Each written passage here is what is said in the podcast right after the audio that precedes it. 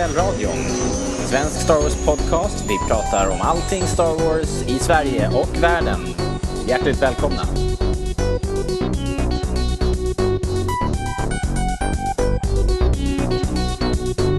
Hej och välkomna till Rebellradion.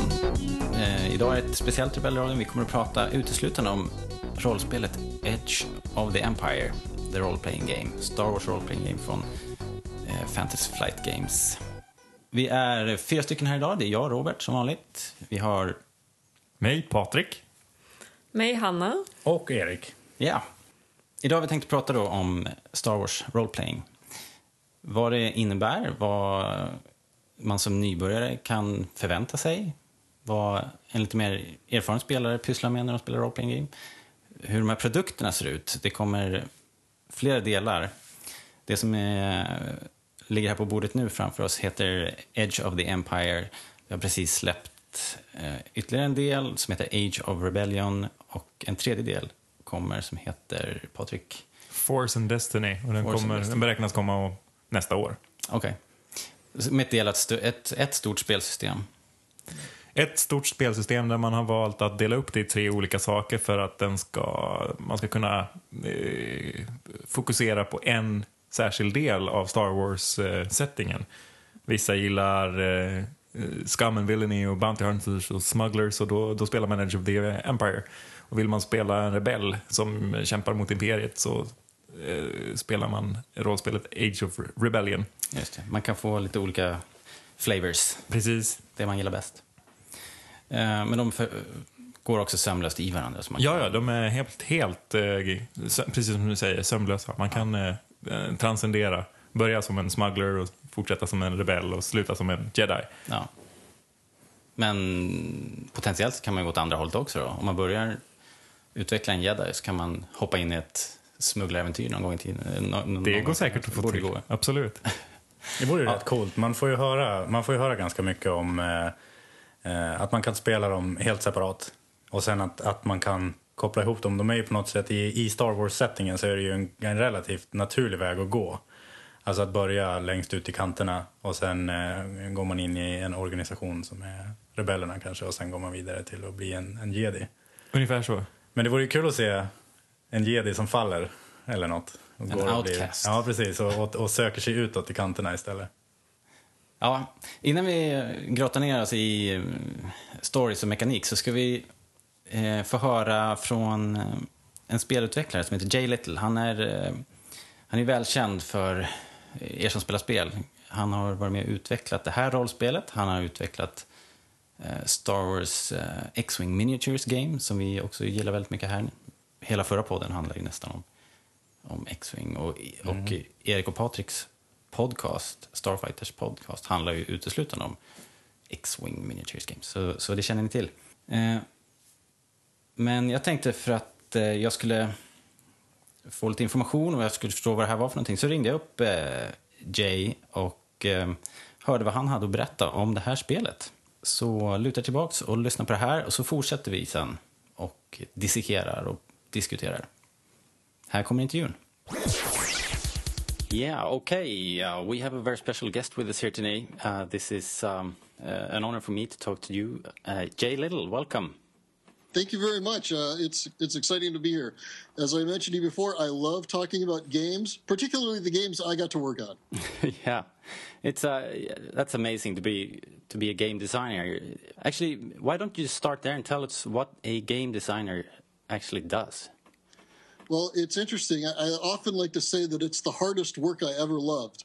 Uh, and it's a real big challenge as a game designer because each project is different and it changes so much based on whether the idea came from within the company or if it's tied to a license like Star Wars.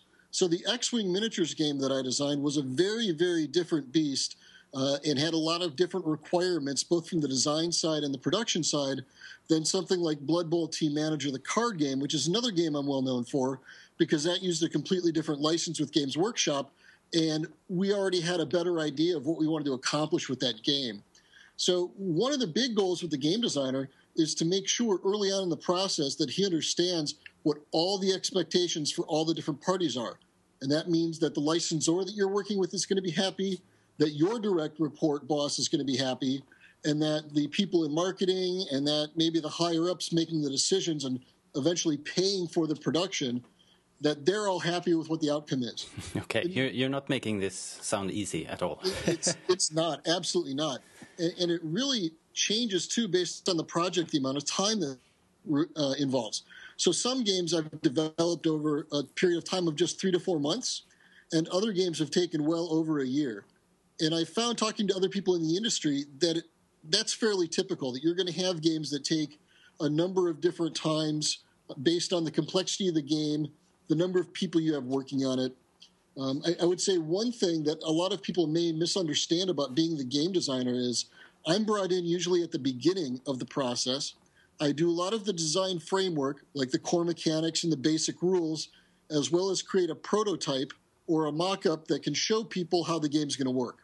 Okay. Once that's gone through approvals, it goes on to a development team. So there are people who are going to uh, fine tune the look of the cards and the board. Then there are going to be people who are dealing with the art. There are people dealing with all the legal issues and the production and how we're going to get this done in China. So it's a huge effort with very, very large teams. Uh, I'm just fortunate as the designer that it was my idea that kind of sparked the project, and I get my name on the box, but really there are dozens of people involved uh, in any game, regardless of its size. All right, I can imagine. You mentioned you had to make sure all these pieces fit together. Everybody has to be happy at the end of the day. Going into this uh, Star Wars franchise, Edge of the Empire, for example, did didn't you? Uh, I would.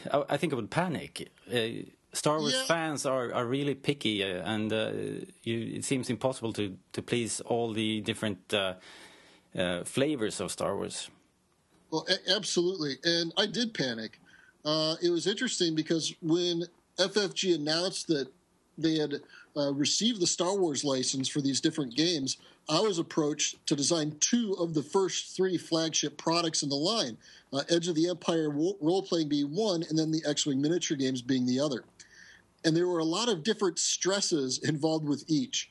Uh, X Wing, in some ways, was easier because when you're talking about the sort of experience that people expect with Star Wars, those starfighter battles of X-wings versus Tie fighters, they're such exciting, riveting parts of the movies that everyone can kind of uh, share that as an interest and a passion in the in the whole spectrum of what does Star Wars mean. The role playing game is a lot trickier because if you go to people and ask them who are the main characters in Star Wars, and give me two of them, you're going to get a lot of different answers. Yeah. You know, and, and I guess that's one reason why we split the role playing experience into these three different product lines. Right. Yeah, I was coming to that actually. Why? Why? But so that's the reason you split it up into several parts so that people can choose more easily then what what kind of character and who they want to play. Exactly, and the sort of setting that they want to be in, and they can make sure that they're getting the content and the material that is right for their group without having to purchase uh, a book that has maybe two thirds of it has nothing to do with what their interests are. Uh, it's actually a really great way to break it up. So we've got you know the the Edge of the Empire, which was the first game, and it's already out, and that's sort of the the seedy scum and villainy, smugglers and bounty hunters, because that's a really rich part of the experience. You're talking Han Solo and Chewie and Boba Fett, and those are some of the iconic characters in the setting but they tell a very different story than the clash of the Empire versus the Rebellion as found in the second product, Age of Rebellion, where you're playing the rebel forces trying to, to stop and stem the tide of the Imperial advancement. Uh, and so the sorts of characters that you're going to be running as diplomats and as maybe guerrilla warfare fighters and all of these other people, those are different roles, and that's a different sort of tone to the game for uh, the Star Wars roleplay line. The last one, Force and Destiny, I mean, who doesn't love Jedi? Jedi are a pivotal part of the game, as is the Force. But if you want to play in the classic era, well, who gets to be Luke and who gets to be nobody else? Right. You know? yeah, and also uh, I was thinking uh, if you look at the art uh, of these games, the beautiful books, um, they seem to be very much leaning towards the uh, original trilogy era. There's, uh, I suppose you couldn't tell me if there was anything else going on coming up in the pipeline, but that's that's the era we are in. We cannot play uh, Old Republic or prequel era or something here. Well, what's interesting is yes, it's easy to start with the classic era because that's what most fans know and recognize. So it was important that the first setting in the first game have as many familiar elements to it as possible. Otherwise, it would feel wrong to a vast majority of Star Wars players. But another thing to consider, though, is uh, I'm hoping that the game system is flexible enough that it's really easy to adapt it. If people want to play in the Old Republic, if people want to play in the prequel or the Clone Wars era, if people want to fast forward and play in the Timothy Zahn era, the, the game supports that pretty easily because this narrative dice system is very, very flexible. Right. I've also had a number of players come up to me and say, you know, this is awesome. I can take all of my West End D6 books, or I can take all of my Saga Edition WotC books and use all of that fluff and that flavor and that background setting. And all I need to do is uh, ad hoc a couple rules while we're playing, and we're ready to go. Ah, that's awesome. That's really great, actually. I mean, then it's super flexible. And I was thinking, I haven't played role playing games for since I was a teenager, which is, which is uh, a long time ago.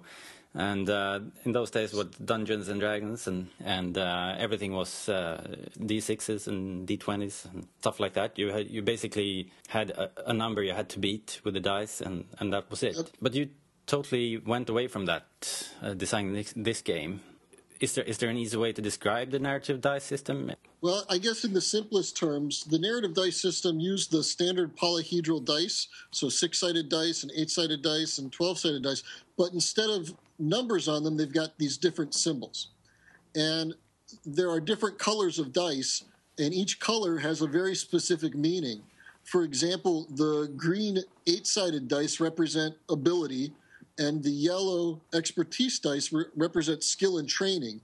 Uh, and so, together, when you're rolling these dice, if the successes, for example, all appear on the green dice, then you know that's based on your ability. If it all appears on the yellow dice, then you know that your training has really paid off. Okay.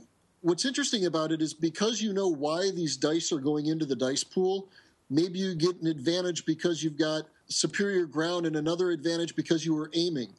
So if the dice results come out and the dice related to those narrative elements are where the successes come, it provides this great opportunity for the players and the GM to narrate the action in a way that seems very, very natural because they've already explained part of it going into the role. And it doesn't just feel arbitrary like the GM is just grabbing things out of midair right. uh, and trying to make it up on the fly. I was going to say another big aspect of this narrative dice system is it does a lot more than just pass fail.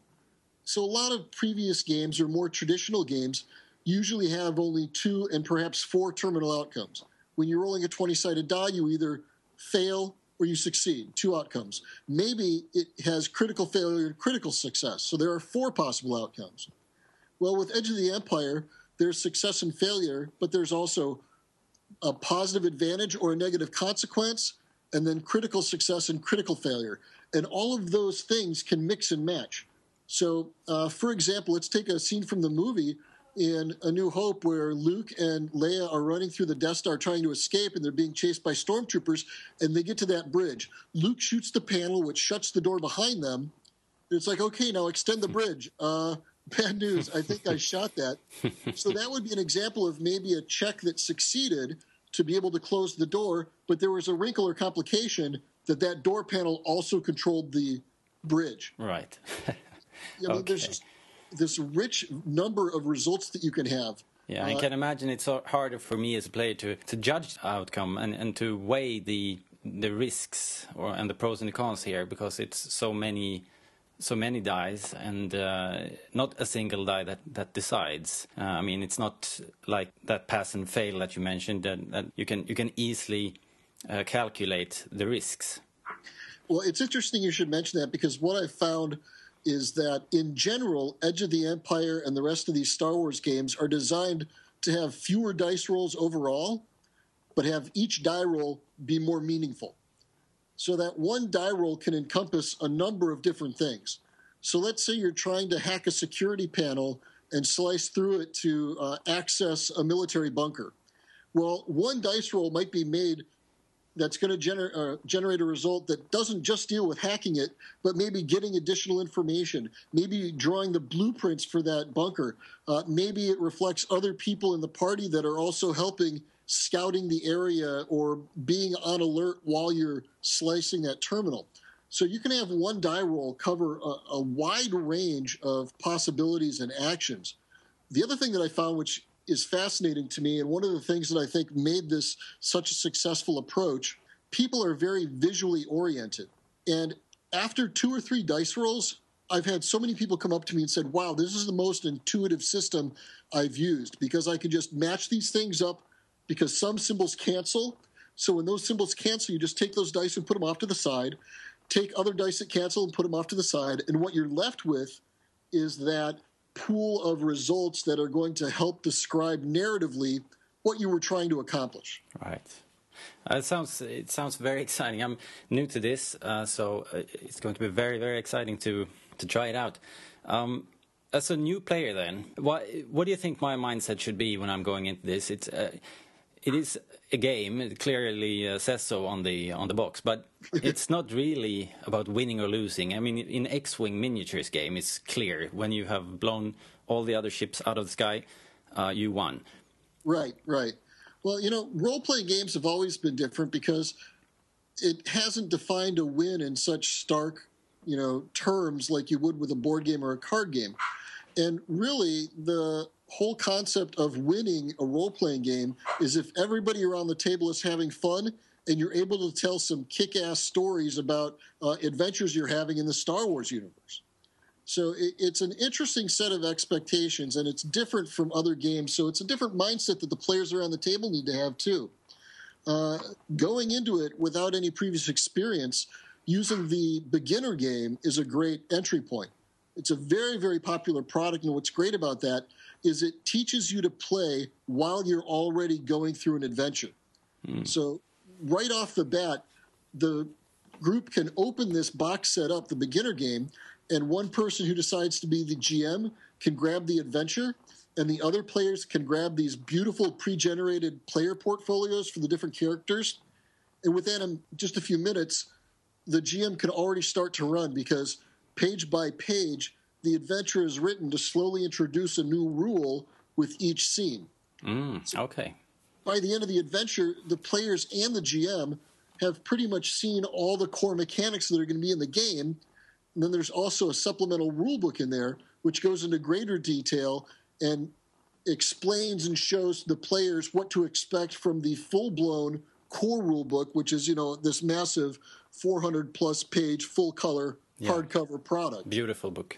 Yeah, a lot of that credit goes to Zoe Robinson, the art director for Fantasy Flight Games. She's a phenomenal judge of talent and did a wonderful job assembling a group of amazing artists. I mean, anybody who has looked at any of the products in the Star Wars roleplay line has come away impressed with the quality of the art, and, and she has a lot to do with that. Yeah, that's great. Awesome looking.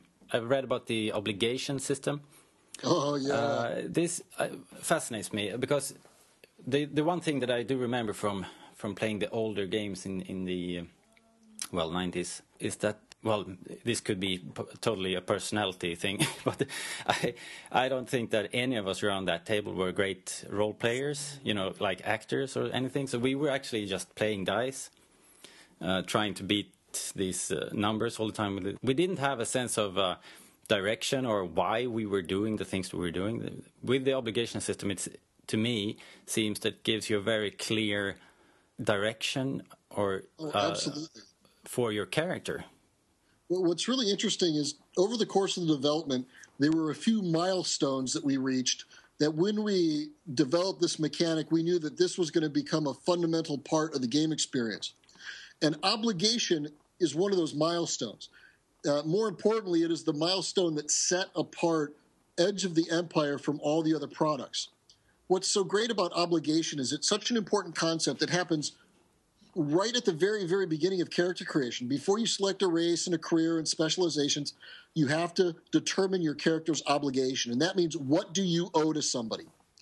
Uh, a very simple example from the movies would be Han Solo having an outstanding debt to Jabba the Hutt. Uh, but obligations can come in many other forms. Maybe you have a family commitment. Uh, maybe you have a price on your head and you have a bounty after you. Maybe you are being blackmailed for information. Uh, maybe you're a deserter from the military. There are all of these things that can basically hang over your head and cause stress and create this sense of tension. What's beautiful about it is there's both a mechanical and a flavor based effect. Flavor wise, it provides the players and the game master with this rich amount of background and detail that they can use to help motivate an individual character. Exactly. Yeah. Mechanically, though, it also has an effect. Uh, as your obligation goes up, at the beginning of each session, the game master makes a roll against the group's obligation. And if it's equal to or less than the group's overall obligation, then someone's obligation comes into play. And that person is sweating bullets for that session.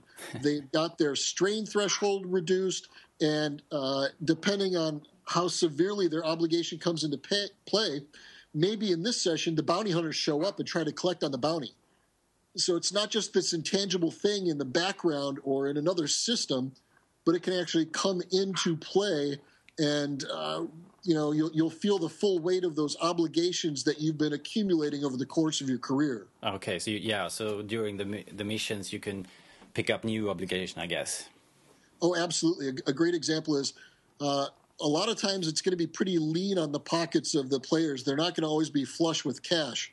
So maybe their starship got pretty heavily damaged as they were going through an asteroid field and they don't have the credits to repair it. But one person has an underworld contact who can get them uh, the parts that they need on the black market in exchange for a favor.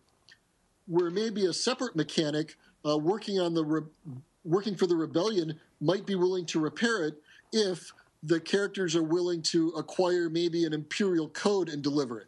So you know, you've got these tough decisions to make uh, that can each lead to obligation, but they are also a means to an end. Obligation is one of those ways that you get to pull off these things and afford things that you wouldn't otherwise, but at a cost. Right. And uh, in the new, just released, right? Age of Rebellion? Or- yep, which yeah. is you know The next part? The beta's out right now, and the next one it's going to be out very soon. Okay, okay. Um, there is a, a similar thing called duty. I mean, same mechanic, I guess. Uh, it's similar, and it provides the same sort of narrative drive as obligation does.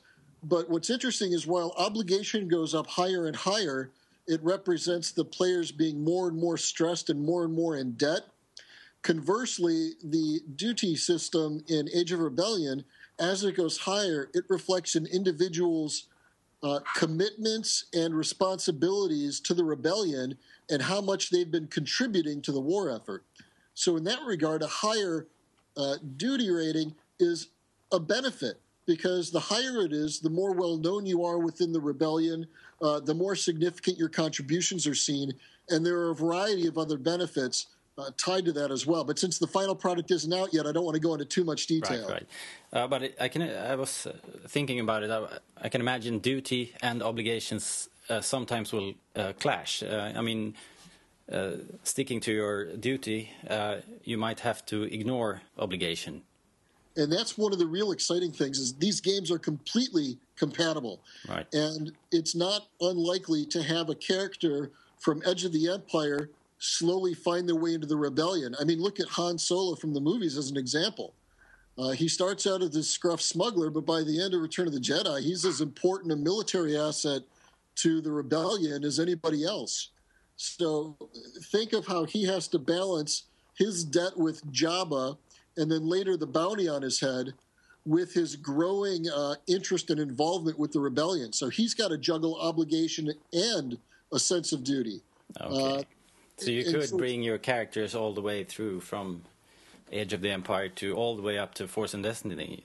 You got it. And, and that's an intentional thing so that it's easy for these games to be cross compatible. Again, it's all about delivering the Star Wars experience that the players want. So they can pick and choose the books, the supplements, the adventures that they want. And as long as they have at least one of these core rule products, they'll be able to use any supplement from any line. Okay, it's uh, it's a brilliant, bri- brilliant product. I think. I think I've uh, I've not been very excited about any um, role-playing games uh, for many many years, but this this actually seems to be something. So I uh, I'm really really looking forward to get started and try this out for real. Well, Um, I, I'm glad uh, that's exciting to you, and I, I look forward to hearing what you think after you've had a couple sessions under your belt. Sure, uh, I'll be more than happy to call you back and tell you.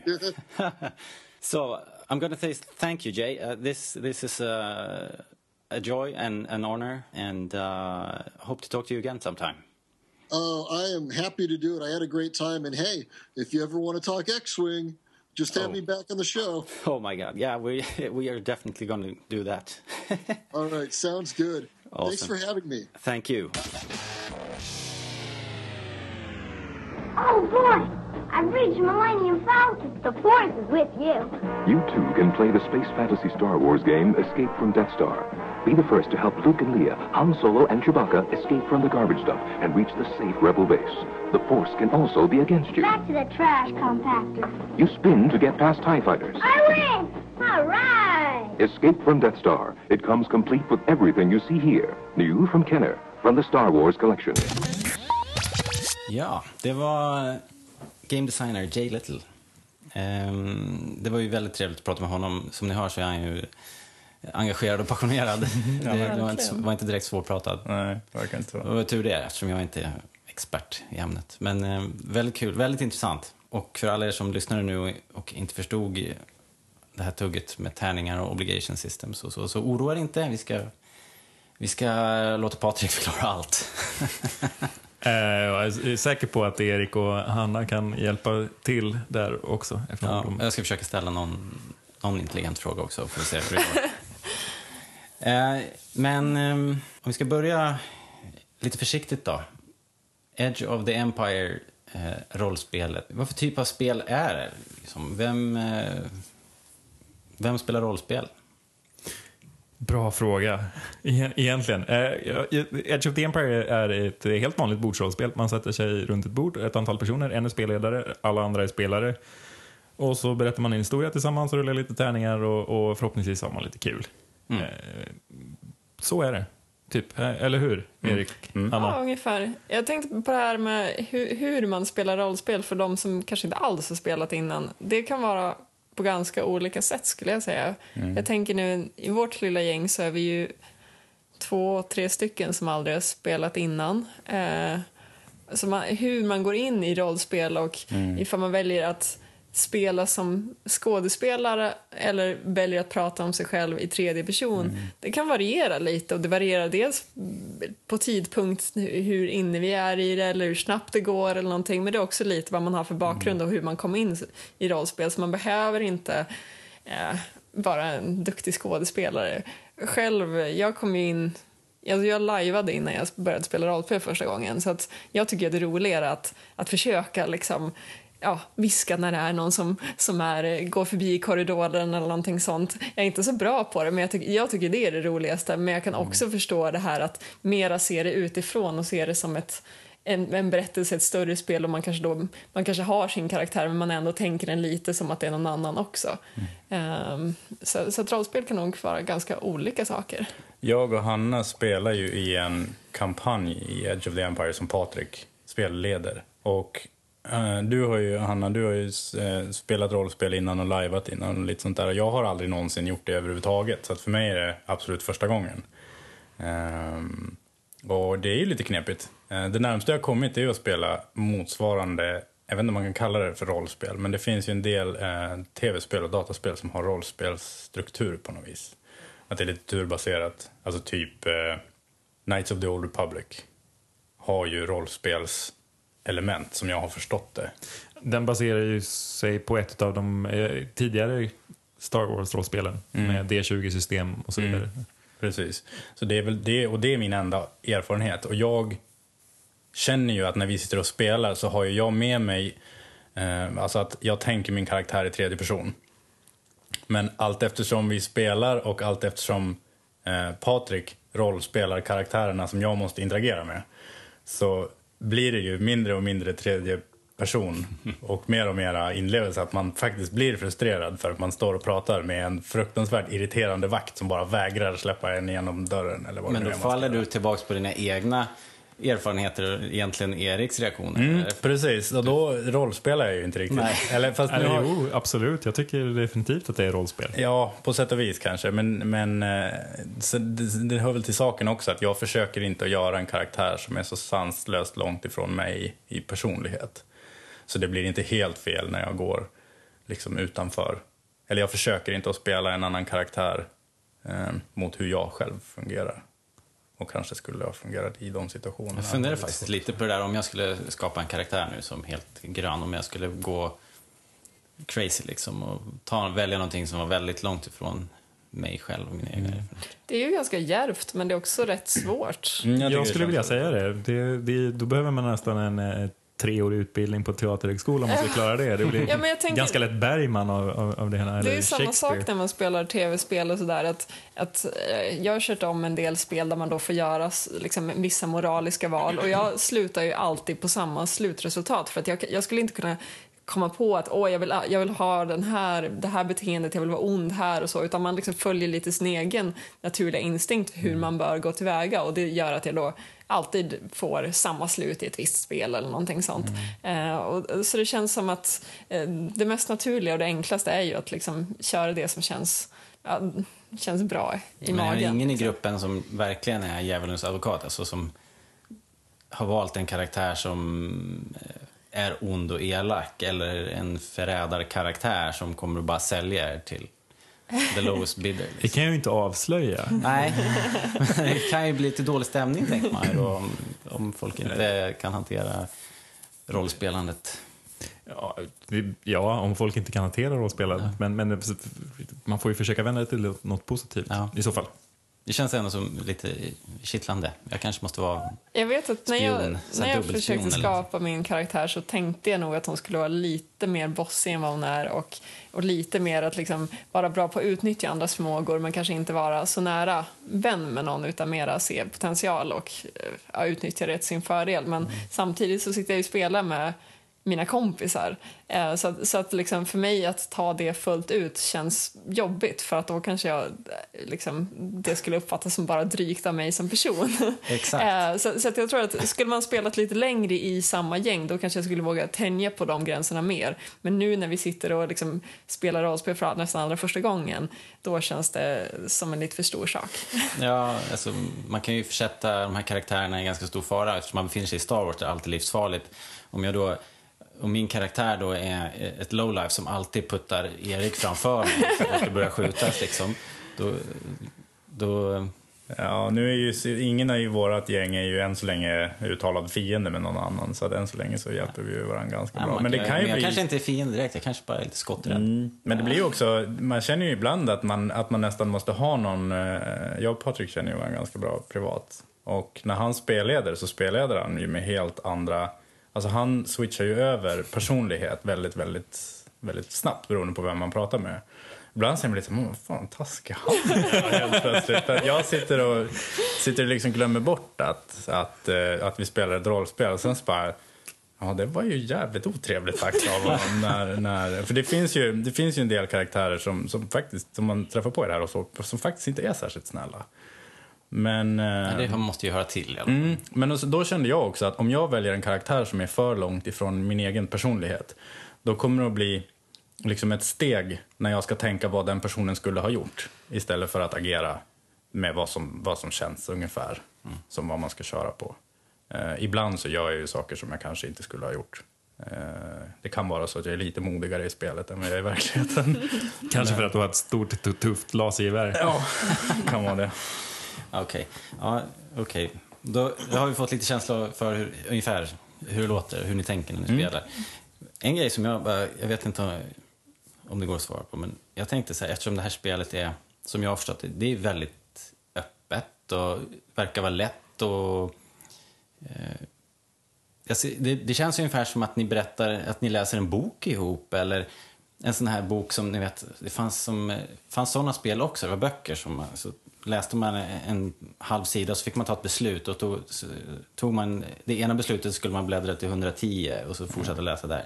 Det känns som att det blir en sån upplevelse nästan. Ja, En interaktiv historia, absolut. Ja, precis. visst. Och vi- Eh, Jag som leder historien är ju helt i händerna på vad, vad mina spelare väljer att göra och reagera på det jag lägger fram, fram, fram för dem. Så Ja. att säga. Eh, Och eh, därmed måste jag ha beredskap för vad de hittar på. Eh, Hittills har ju eh, äventyren varit ganska så eh, railroad, alltså de följer en räls och det är väldigt svårt att gå utanför den eh, för att eh, jag trycker tillbaka dem på, på tåget. Liksom. Ja, Men eh, man kan också spela mycket friare och låta rollpersonerna bli så pass uttråkade så de måste hitta på någonting. Och då, då ligger ju i princip hela Star Wars-galaxen i deras händer. mm. Så absolut. Vi kanske ska nämna det att nu kör vi här, den här första kampanjen, eller första historien är ju färdigskriven, Fantasy Flight-äventyr. Eh, Så jag antar att det är därför också som det blir lite mera styrt. Ja, det, säga. Vi, vi, vi skulle inte kunna gå hur långt ifrån det här spåret. Eh, Men å andra sidan kanske inte vi är tillräckligt mogna spelare än så länge inom det här spelet och inom, ja, som rollspelare i allmänhet. Vi är inte så vana så att vi kanske inte riktigt skulle komma på allting vi kan göra. Nej, det känns ganska tryggt för, som ny spelare att ha de här, de här ramarna som man håller sig Visst. inför. Innanför. Det, vi började ju eh, vi började med eh, Edge of the Empire allra liksom The beginner game. Alla i början. Ja. Eh, för min del så gjorde det jättemycket. Alltså att, att vi gjorde det så, så enkelt som det bara gick. Med, med de, absolut första gången vi körde så fick man bara en karaktär. Då slapp, ja, det är det här introduktions... Ja, Precis. som man Skiftet som pratade kanske- om. Ja, han nämnde ju det i intervjun också. att Det fanns. Du kanske kan gå igenom vad det, vad det innebär? Ja, det kan jag göra. Eh, De saluför det som att eh, man ska i princip kunna öppna lådan och spela med en gång. Och till viss mån kan man det om man är en van spelledare. Man behöver inte vara van spelare. Men har man lite tid på sig så kan man även som ovan eh, läsa igenom äventyret eh, en timme eller ett par timmar innan. Och eh, kunna tillbringa en kväll med att spela. Och det följer med ett antal färdigskrivna rollpersoner. Och det är i princip bara att öppna ett häfte så, så finns den där en färdig background story som är knuten till de andra rollpersonerna. Eh, och vänder man blad i de här häftena så har man en upplevlad karaktär. Så allting är sånt där är färdigt och introducerat. Och eh, äventyret som följer med kan man spela på en kväll. Den går igenom eh, en regel i taget. Eh, en scen i taget så att säga. Så varje ny scen introducerar ett nytt spelmoment och sen så klarar sig rollpersonerna på slutet antagligen. Och så följer det med lite roliga saker som tärningar och markörer och kartor och andra fina saker att titta på. Det rekommenderas. Ja, men Även för, även för vana spelare rekommenderas det. Så det är kartor och markörer. Man kan, man, om man vill kan man ställa upp sina miniatyrer och sådana saker. Absolut. Okej. Och det är även kartor som man kan använda till, till en längre kampanj i Age of the Empire. Vi har till exempel rymdskeppskartan som följer med. En, en YT 1300 som heter Crate Fang. Som eh, just nu är rollpersonernas rymdskepp i den nuvarande kampanjen. Okej. Det där är en sak som eh, jag tycker att det var väldigt bra för min egen del just eftersom att jag aldrig hade liksom befunnit mig i, alltså jag hade aldrig spelat någonting på det här viset så jag visste liksom inte, alltså det, rollspel är ju liksom att ja, man kan göra exakt vad som helst. Men jag känner att det är, det är för, så är det alltid, att vad, vad, vad vill du göra? Och jag bara, jag vet inte, vad får jag göra? Så att de här, de här eh, sakerna som man har i början, de underlättar väldigt mycket för att jag ska fatta hur jag ska kunna tänka sen också. Eh, Så för mig har de, har de gjort jätte- jättemycket för att komma in i Du rollspel. menar som själva. Äventyrets struktur eller just kartor och miniatyrer? Både och. så att skapa rummet liksom. Ja, precis. Både och. Eh, man får en bra känsla för hur mekaniken kommer att vara. Alltså hade vi börjat med att, att, att köra lite mer avancerat direkt så hade jag nog haft det mycket svårare att komma in i det så pass bra som jag har gjort nu. Och som äventyren är skrivna också så får man genast en motivation till att eh, hänga på, så att säga. Det, är, det är tydligt att eh, skaparna till äventyren har försökt fånga den här Star Wars-känslan att eh, till exempel i Episod 4, Luke fattar aldrig ett beslut att åka från Tatooine utan det, det beslutet ramlar ner i, i knät på honom i och med att hans eh, fosterföräldrar dör. Eh, och det är lite samma sak i de här rollspelen, att eh, man kastas in i handlingen och eh, när man tror att man har kört fast så är det genast något nytt element som introduceras och tar en vidare på nästa steg, så att säga. Och det bidrar väldigt mycket till att få igång spelarna, få igång handlingen och, bi- och, och ha en Star Wars-känsla när allting är fartfyllt och cinematiskt, vad heter det? C- cine, Cinemastiskt. cinematic. Cinemastiskt. Cinemastiskt. Kanske. Ja. Filmiskt. Eh, är det svårt... eh, de här äventyren är ju färdigskrivna och så, så där, där finns det en balans naturligtvis. Alla har någonting att göra kan jag tänka mig. Alla karaktärer. Hur många, ni är tre eller fyra i det här, i ert spel? Sex stycken inklusive Patrik. Mm, Och du spelar, men du spelar alla karaktärer, är du en i gruppen också? Nej, jag har ingen karaktär i gruppen. Nej. Så det är fem karaktärer Så i gruppen. Okej, det, det känns ju som att det, skulle, det måste ju vara rätt svårt att se till att alla har något vettigt att göra, att alla får vara med och ta ett beslut, eller? Ja, alltså det är, Många det är som en kockar, vanlig, tänker jag. ja, nej, men det är som en vanlig grupp att vissa tar mer plats och vissa gör det inte. Och det sker ganska frivilligt. Att alla vill inte vara i framkant när det är beslutsfattande och då är det rätt skönt att någon väljer att ta de här besluten. Mm. Att det, det är precis som i alla sammanhang när det är många personer med. Och jag känner att det är rätt skönt att, och, och, alltså när det är någonting som min karaktär inte, inte måste vara med i, då, eh, då kan det vara rätt skönt att bara liksom se äventyret ske på något vis. Ja, alltså vi har ju ganska varierande karaktärer med olika specialiteter så att eh, även om det, det kan ju vara någon kväll, säger då jag inte har så mycket att göra för att jag inte är bra på att eh, slåss eller att eh, slicea en dator till exempel. Men då kanske Erik som skjuter eller eh, Hanna som är meka- den andra Hanna som är mechanic och eh, vad är hon, computer specialist. Då kanske hon får göra jättemycket och Erik får göra jättemycket. Så det gör inte så mycket att man, man, man går lite upp och ner i hur, mycket, hur aktiv man är kanske också per gång, vad som råkar dyka upp. Men totalt är vi en ganska komplett grupp. Det är bara att man, alla gör inte allting samtidigt för vi är inte så där lite mediokert bra på allting utan vi är ganska specialiserade på våra olika grejer. Okej. Sen Men man är kan vi- inte hamna i en situation där du, där du är på värsta spelhumöret. Du kommer sätta dig och astaggad. Men så befinner ni er i ett rum där du inte, din, dina skills inte riktigt kommer till sin rätt. Vad- Jag kan ju kom, fortfarande komma med idéer eller föreslå vad, hur vi ska göra. Det är bara att det kanske inte är jag, just min karaktär som kommer sitta och rota med skiftnyckel. Och Liksom. de bidrar ju alltid till, alltså jag menar om min karaktär blir tvungen att göra någonting som, som, som min karaktär inte är bra på, eh, då kommer ju jag att misslyckas. Och på grund av hur det här systemet fungerar så kommer ju mitt misslyckande att bidra till historiens fortgång så att säga. Alltså det kommer ju hända någonting som gör att, att som kommer att drabba allihopa. Ja, För att man vill ju klara allting men vi kan ju inte ha ett roll, vi, det blir ju inget rollspel om vi, om det bara, om vi inte har några problem och stöter på motgångar. nej. Eh, Det vore lite tråkigt kanske. Då skulle framgångarna värderas mindre. Mm. Så det brukar, det brukar bli ganska kul när man, när man hamnar, eh, när man tar vatten över huvudet.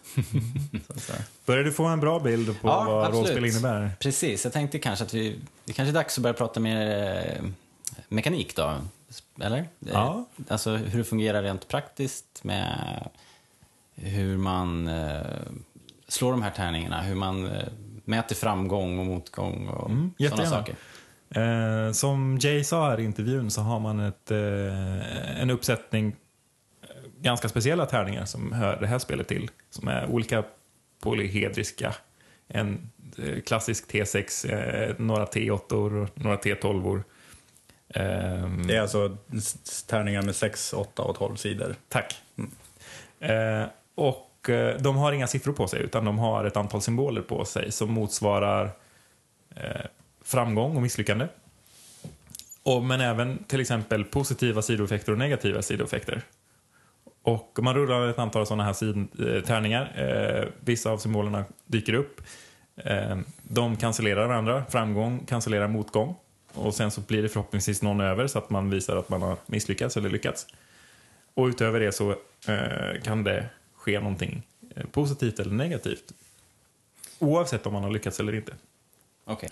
Så man brukar kalla det som att man har eh, två framgångsaxlar istället för klassiska en, när man bara slår en tärning med en siffra på.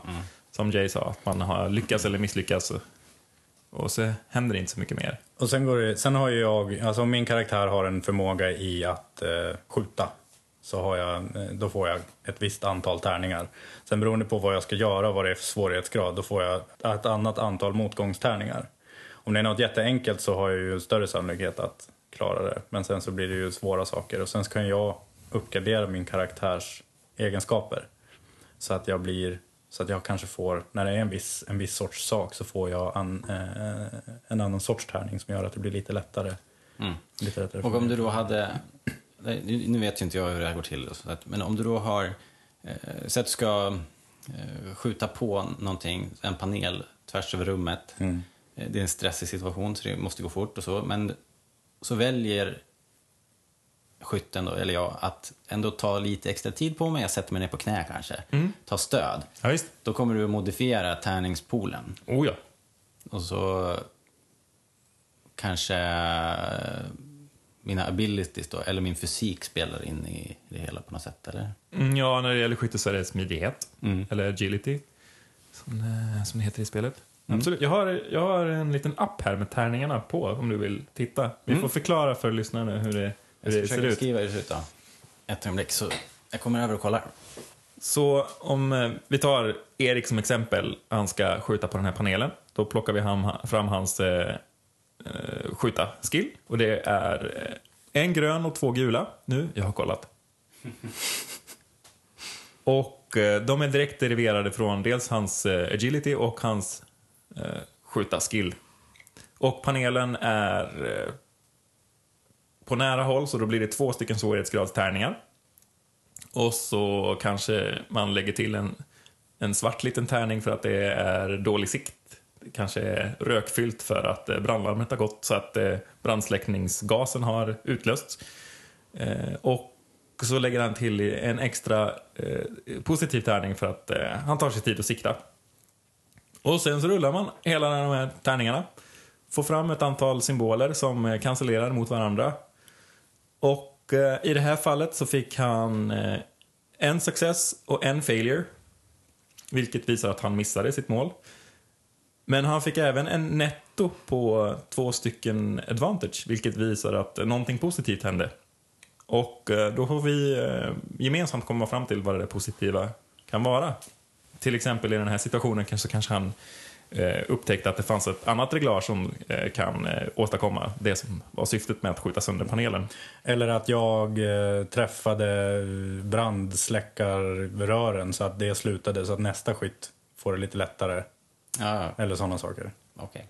Om det går åt eh, pipsvängen så kanske jag råkade tända eld på något rör istället så att det blev ännu... Ja. Precis. Så, så här, Precis. här, här är ett bra exempel eftersom han missade men samtidigt så hände någonting bra. Och allt det här bara av ett enda tärningslag. Och då, då kan man ju gemensamt i gruppen fortsätta den här berättelsen och spinna vidare på resultatet. Alltså. Det, är inte, det är inte så att du som spelledare, då, Patrik, måste ha hela den här historien. Och, eh, Nej, jag har berätta, inte ansvar själv på att... utan, utan det är en eh, gemensam sak man berättar fram då. Alltså. Ja, så det tycker jag känns ganska unikt med det här spelet. Att det, som, spelare, eller som spelare har man ganska mycket att säga till om och man har ganska god kunskap om vad det är som gäller. Alltså att om jag, om jag tar mig tid att sikta, då vet jag ungefär vad det motsvarar i en tärning till exempel.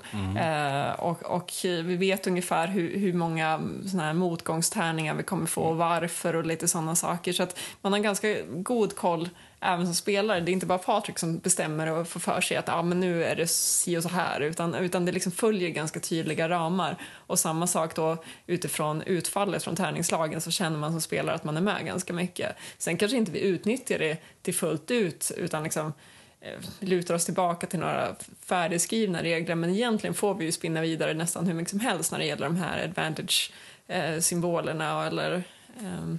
Man får ju en ganska bra känsla. Alltså om jag misslyckas men får, eh, får eh, advantage. Alltså att, det händer, att jag misslyckades men det händer någonting positivt. Då vet ju jag att jag kommer inte att komma undan med att ah, men då hittade vi en hemlig nödutgång som tog oss direkt till slutet av banan. typ. Alltså man får liksom hålla det lite, lite om, om jag håller det på jorden så kan jag vara med och berätta historien. Men eh, går jag för långt så kommer ju, kommer ju en fot att sättas ner.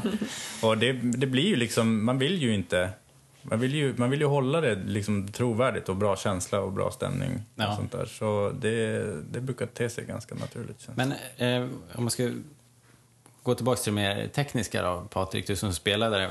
När ni kör det här nybörjaräventyret, då är alla svårighetsgrader, allt sånt där är redan klart? Eller är det ja. någonting som spelaren måste lära sig genom i, så här, många svåra år Nej. träning? Nej, gud nej. Eh, nej. Eh, alla svårighetsgrader står nedskrivna i det färdigskrivna äventyret. Särskilt i, i den här beginner-lådan där man just har inriktat sig på ovana spelare och därför vill att allting ska vara lättillgängligt och man ska kunna göra det här Mm. en gång. Men även i eh, det färdigskrivna äventyret så följer det med förslag om på det här tärningslaget, om spelarna får så här mycket advantage så, så kanske det här händer och så vidare. Mm, okej. Eh, Det finns även förslag på olika färdigheter man kan använda till olika situationer. Det är inte så här att det är uteslutande en färdighet som, som bara kan användas för just den här saken, utan man kan anpassa sig. Eh, Om man tar ett exempel, om man ska scanna en planetyta så kan man antingen använda computers för att eh, tuna in sin, sin eh, eh, planetscanner, eller så kan man använda sin perception för att eh, lättare kunna titta på resultatet. Okay. Till exempel. Det är väldigt mycket överlapp, det är väldigt fritt system. Mm. Det är väldigt skönt när man ska sitta och, sitta och levla sin karaktär. Alltså ge, ge poäng till vad man är bra på. Det är inte, man, det, är, det, är mycket, det är mycket lättare att känna att man inte väljer bort så där sanslöst mycket. Alltså det är inte, det är inte fem saker, utan det är ja, 45. Och de Det, låter kom- nästan, det låter nästan jobbigt. Mm, det är så inte det. upplöst. Det är, det är just alltså för att de är ganska bra förklarade och man får ganska bra känsla för vad som är vad, när. Och sen, precis som Patrik sa, att det kan antingen vara att du är bättre på att manipulera datorn. Eller så kan det vara att du är bättre på att förstå vad datorn visar. Båda de två sakerna kommer att gå att sätta i bruk på samma, samma sätt. Men sen så kanske det är att när du, ska göra någonting annat, då kanske det är hur bra du är på att förstå informationen som du får, alltså perception. Eh, eller någon helt annan sak som inte har någonting med, med, med datoranvändande att göra. Ja, om man håller vakt till exempel, då kommer datorskills inte betyda någonting alls. Eh, Men just det här överlappet gör det väldigt eh, enkelt för mig som spelledare för att jag behöver inte välja exakt den här färdigheten. Som, och jag kan även lägga valet på spelaren. Det här händer, du får använda en av de här färdigheterna för att avgöra om du lyckas eller inte. Okej. Och eh, det eh, gör ju spelaren mer delaktig också. Att, att eh, genom att välja en färdighet så kan han eller hon visa på vilket sätt den försöker lösa situationen. Mm. Okej. Vad jag kan komma ihåg från, från de gamla spelen för länge sedan så var det ju väldigt eh, levlande och grind- grindande. Liksom. Man fick sina poäng, man slog sina poäng, man fick, och, och, och man levlar på något sätt. Man samlar på experience points och sådär. Hur funkar det i det här spelet då? Hur blir man bättre? Man fördelar poängen som man vill eller om du utnyttjar ett set av skills så blir de bättre antar jag? Eh, nej, man fördelar poängen, poängen precis som man vill. Okej. I vissa rollspel så får man... Det är ju jättekonstigt om man övar på att spela cello. Liksom. Borde man bli bra på att spela cello? Ja, inte fast på dator. man, man övar cello mellan äventyr. Okej. Eh, vissa rollspel så får man experience points när man, eh, bara när man dödar någonting. Men det, det är förlegat och sen, sen länge övergivet. Utan här får man experience point på, på att klara ett äventyr, göra coola saker, Ja. rollspela bra. Okej. Men hur delas de ut då? Alltså, är det så att när äventyret är slut så får man, här får ni, dela på det här? Eller är det på något sätt, för varje lyckat tärningsslag så får man en liten pinne? Liksom? Nej, det första.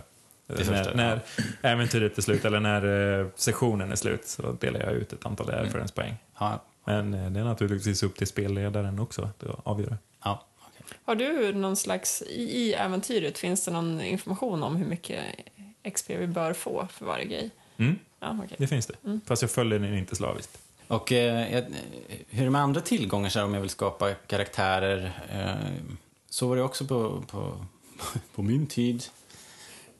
In my day. In my day, there was a bunch of different sets of role playing books Ja, that you could. Men då slog man, här för mig, när man, alltså själva skapandet av karaktärer var slumpartat. Det är det inte längre. Man slog tärningar och så fick man så här, nej tyvärr du, Du blev Du egendomslös. är vänsterhänt och kan bara använda do- doll. Ja, bara, precis. Jaha, Nej, det så var ju tråkigt. Så är det inte. Man får använda slumpen eh, i, om man vill, men då gäller det mer eh, fluffmässiga saker som vad är det som driver din karaktär, vad, vad du har för bakgrund. Inte, inte spelmekaniska stats, det är väldigt jämlikt och rättvist. Så du menar att det här superviktiga obligation-systemet slumpas ut? Om du vill. Okej, det Om du, om du sitter där och har eh, listan över de olika obligations, eh, tips och råden som finns och inte har någon aning om om du vill ha en Bounty på huvudet eller en, en stackars svältande familj på eh, Alderun, tänkte jag säga, men Dantooine. Eh, om du inte vet vad, vad, vad, vad, du ska välja så slår du helt enkelt en tärning. Är du inte nöjd med slag, eh, slaget, slå en gång till. Nej, det är bara en hjälp för att Yes. komma vidare. Det, Ja, jag, tror kan att hitta det var ganska jag liksom. uppskattat när vi gjorde karaktärer. Att liksom, om man inte hade en jätteskarp idé om exakt hur man ville spela sin karaktär så var det ganska kul att se oj, det här, var, det här är min bakgrund. Mm. Och så får man skapa någonting utifrån det. Det är ju alltid lite skönt ibland att inte ha för mycket möjligheter utan Mm. få lite begränsningar och se vad man kan göra utifrån det. Då kommer jag ju hitta på att jag kommer vara stormrik.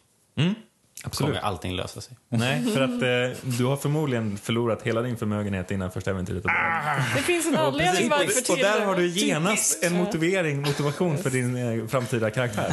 Rör man sig vid Edge of the Empire då, eller, ja, då, då har du antagligen redan blivit av med dina pengar. Annars kommer du Nå- inte någonting som är genomgående för... eh, Just my luck. Ja, jag vet inte om det har med spelet att göra eller om det har med eh, min specifika spelledare att göra.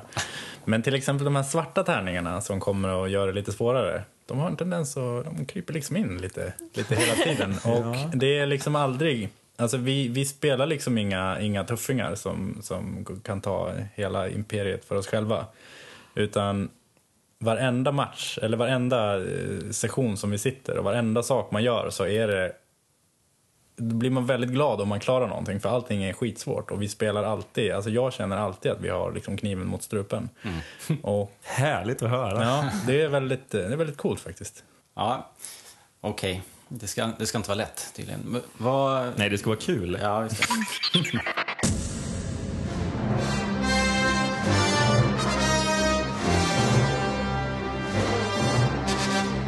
Hi, this is game designer Jay Little, the mind behind X Wing Miniatures and the Edge of the Empire Star Wars roleplay line, and you are listening to Rebel Radio. Okej, då har vi, vi har pratat lite om tärningarna och hur man lyckas och hur man misslyckas och, och sådär.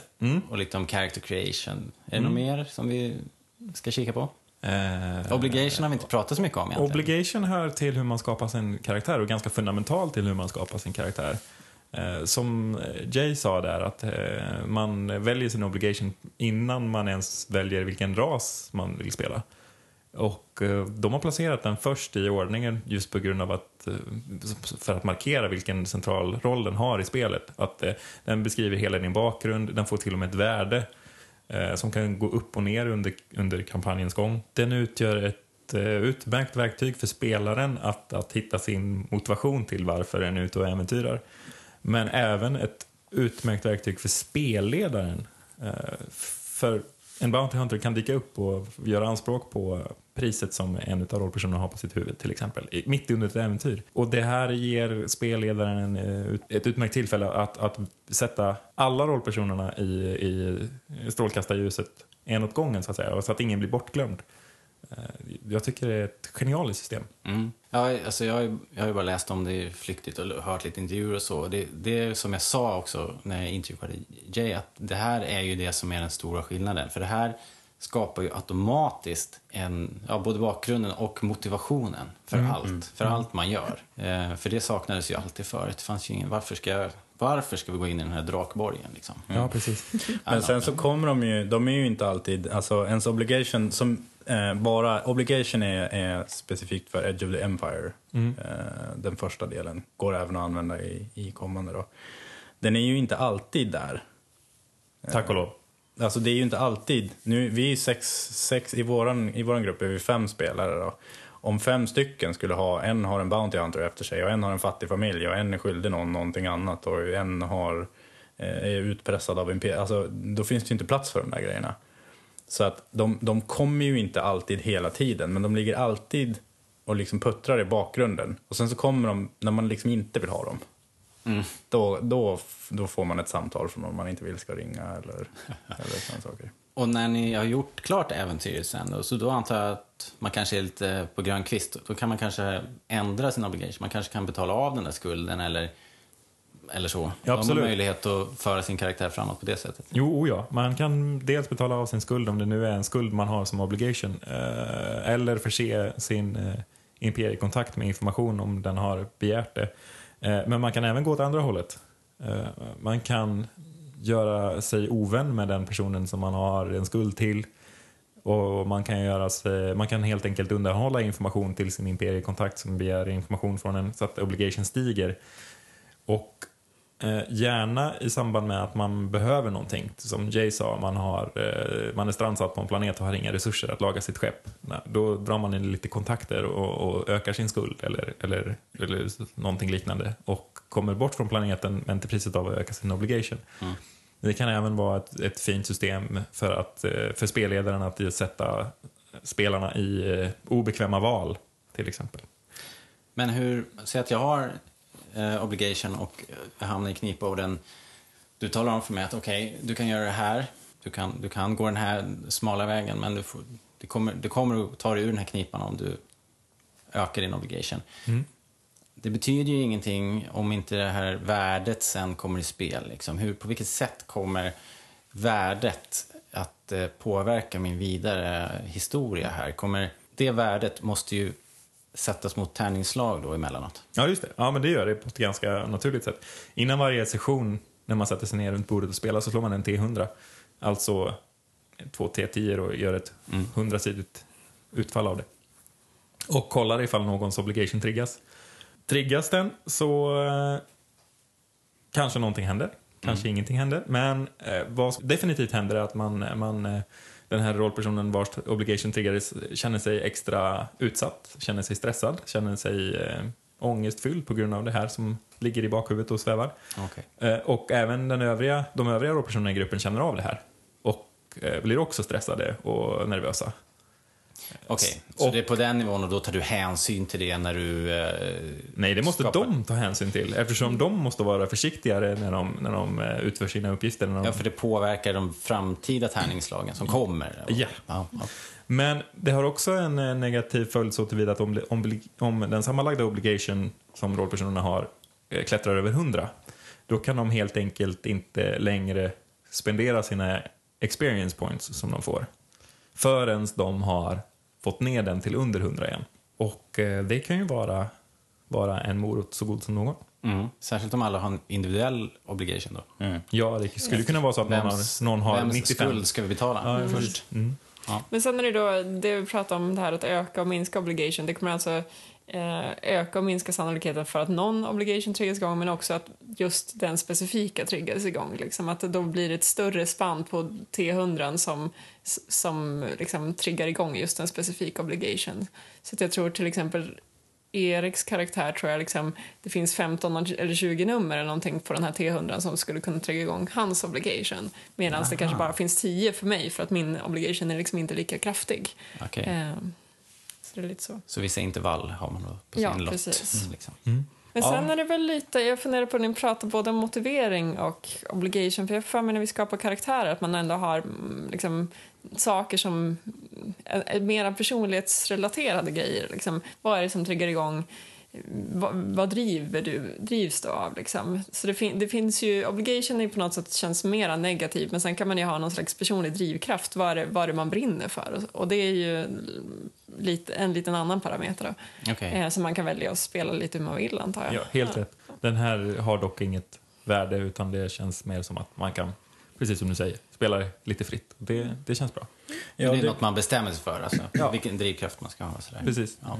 Och det underlättar ju när man ska, när man ska spela sin karaktär. Alltså, och liksom komma på vad det är den, den karaktären vill. Man får jättegärna knyta ihop den med sin obligation om man vill. Men man måste inte. Nej, det låter ju rimligt eh, ändå att man vill lösa sina problem på något sätt. Men eh, vi kan ta ett exempel. Jag tänkte ta min karaktär. Då är alltså eh, hon en före detta slav. Så att Eh, jag tror att min motivering är, är att försöka få... Alltså att hon blir väldigt eh, arg så fort hon ser slaverier. Liksom. Det är väldigt, att, att hjälpa folk att bli fria är en väldigt stor motivering. Däremot min obligation är att min mamma då som, eh, som har blivit fri från slaveri är jättedålig på att ta hand om sig själv för hon har varit slav hel, hela livet. Eh, och eh, typ ja, jag vet inte, kanske har lite alkoholproblem eller motsvarande, får inga jobb, skaffar sig dåliga karslokar och motsvarande. Liksom. Så det hänger på något sätt ihop med min bakgrund, men de är två ganska olika saker. Så att det är lite så det kan hänga ihop, men ändå skilja sig åt. Sen drabbar ju, de där grejerna kommer ju som faktiska moment i spelet eh, när de dyker upp. Och då, är det ju, då blir det ju relevant för hela gruppen. Och, och, alltså de drabbar ju hela gruppen när de drabbar en karaktär. Men då kan vi också hjälpas åt och försöka, försöka låt, lå, eh, lösa det Hannas karaktär springer in i flyktinglägret och börjar befria slavar, så Ja. måste ni hjälpa till. Då, då lägger man an. Ja. All right. Hur, eh, som spelledare då, skulle du säga, har, för du har spelat andra system än det här, eller? Mm, Ja. det har hänt. Okej. Är det ett lätt system, tycker du? Ja, det är eh, jättelätt och eh, samtidigt jätterikt system. Det är en bra upplevelse, liksom. Jo, ja. Ja. Eh, verkligen. Det här tärningssystemet tycker jag är helt fantastiskt eftersom det berättar så mycket. Inte bara att det har eh, flera grader av eh, eh, framgång utan det, det, det kan också vittna om varifrån den här framgången kom ifrån. Som, som det exemplet som jag drog upp tidigare, som vi drog upp tidigare när, när Eriks karaktär skjuter på en panel genom eh, rök. Tärningarna visade att han missade för att röken var för tät. Mm. Eh, och de visade också att han eh, hittade den här positiva eh, saken delvis på grund av att han tog sig tid att sikta. Mm. Så tärningarna talar om det för oss och vi, vi skulle kunna använda det för att hitta på eh, följderna av det här, till exempel. Eh, För att min bild av spelledarens jobb eh, sen gammalt då, det var att det var väldigt, eh, väldigt mycket administrativa uppgifter. Det var väldigt, väldigt mycket tabelläsande och pysslande med siffror. Och det här känns mer intuitivt och att det genererar ett annat flyt och därför är inte du riktigt lika uppbunden och fast i regelböckerna på något sätt. Det... Det- är bara, men det är bara en känsla jag har. Jag har ju inte sett det i, i action här. Det är en känsla som jag delar. Jag är ganska så, eh, vad ska man säga, aversiv kanske är ett starkt ord, men jag är inte särskilt bekväm med eh, tabellslående och regelbokslående när, när, när jag spelar rollspel. Utan jag vill ha det här flytet, jag vill ha det här eh, engagemanget och, och drivet och att driva historien framåt. Eh, utan upp, eh, uppehåll, så att säga. Och det här uppmuntrar verkligen det. Och det känns som att eh, det tilltalar nya spelare väldigt mycket.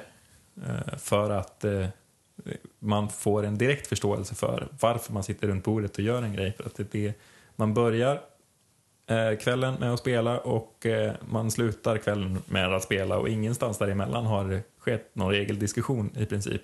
Vilket kan vara ganska vanligt i andra rollspel. det låter ju helt otroligt. Ja, han är ju inte någon, han är ju liksom inte någon administratör som du säger utan Patrik kan lägga all sin tid på att hjälpa oss att skapa världen framför oss. Med det vi, alltså, för jag, har, jag är fullt upptagen med att, att, att tänka på vilka beslut jag ska fatta och vad min karaktär gör och vad alla de andra karaktärerna, vi är liksom med vad vi faktiskt gör. Då kan vi liksom, då kan Patrik istället för att sitta och slå i tabeller fundera ut på vad som finns i nästa korridor och allt sånt där. Det Men- jag måste nog ändå... Alltså, just den här synen på hur mycket man slår i tabeller, det har absolut mycket att göra med spelmekaniken. För jag skulle säga att Edge of the Empire har en jättesnäll, ren och enkel eh, spelmekanik. Men sen, alltså även de här gamla spelen där man ska slå T20 och motsvarande, det är väldigt mycket också upp till spelledaren. Jag, är nästan, ja, jag, tycker, jag har aldrig slagit så mycket tärningar som jag gör i det här spelet för att mina erfarenheter är att vi nästan aldrig tittar på regler eller diskuterar eller slår på siffror. Så att det finns ändå olika sätt att spela. Själva mekanikerna skiljer sig åt och då är det här en bra och ren och snygg mekanik. Men det går ju även i ganska de här regeltunga spelen att ändå spela med nästan bara prat. Eh, så, att, så att även i, för 10 år sedan, hade du, eller för 20 år sedan, så hade man kunnat spela det eh, mer fritt från tärningslag. Det, det är lite vad man i, i gruppen tycker är bra och så. Men kräver inte det en, en ganska hög vana från spelarna och spelledaren? Ehm, Alltså att gå ifrån det som står i böckerna. För nu pratar vi ändå ganska mycket om att, alltså att, att man är rätt ny till rollspel, plockar upp en Jo, bok och ser precis. hur Jag skulle, säga, jag skulle säga att det här är, att, att hålla sig till reglerna är ett väldigt bra sätt för lite nyare spelare. Jag håller nog med Mm. om det att det är ganska skönt att hålla sig till, till ett tydligt system. Att annars vet man inte riktigt vad man får göra och vad konsekvenserna blir. Eh, men det går att spela rollspel på ganska många olika sätt. Ja. Det kan jag tänka mig. Det var som jag berättade om mina gamla erfarenheter. Att vi, var, vi var nog inte speciellt duktiga rollspelare. Helt. Det vart väldigt mycket tärningsslående och bara... ja, det blir en trygghet att falla tillbaka Ja, på. exakt. Och det var kanske ingen som riktigt gav sig hän och Mm. spela några roller. Här. Kanske för blyga för det, vad vet jag. Jag skulle inte vilja säga att det är eh, något att skämmas över egentligen. Man, man spelar ju det som man tycker är kul. Eh, Gillar man att rulla tärningar så, så ska man naturligtvis göra det. Ja.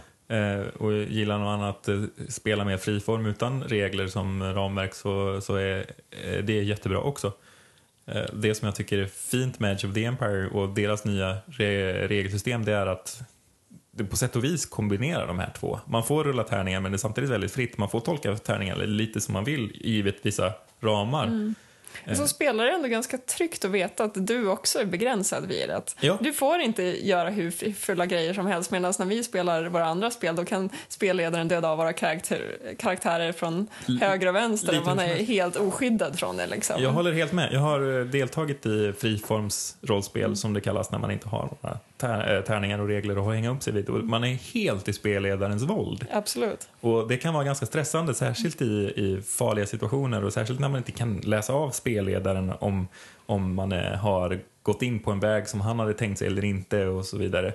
Just det. Eh, och eh, det är ganska olustigt. Där, därför är tärningar eller regler ganska skönt att luta sig tillbaka mot. Helt klart. Ja, jag Det tycker det, låter här är en jätterolig ny erfarenhet. Så att...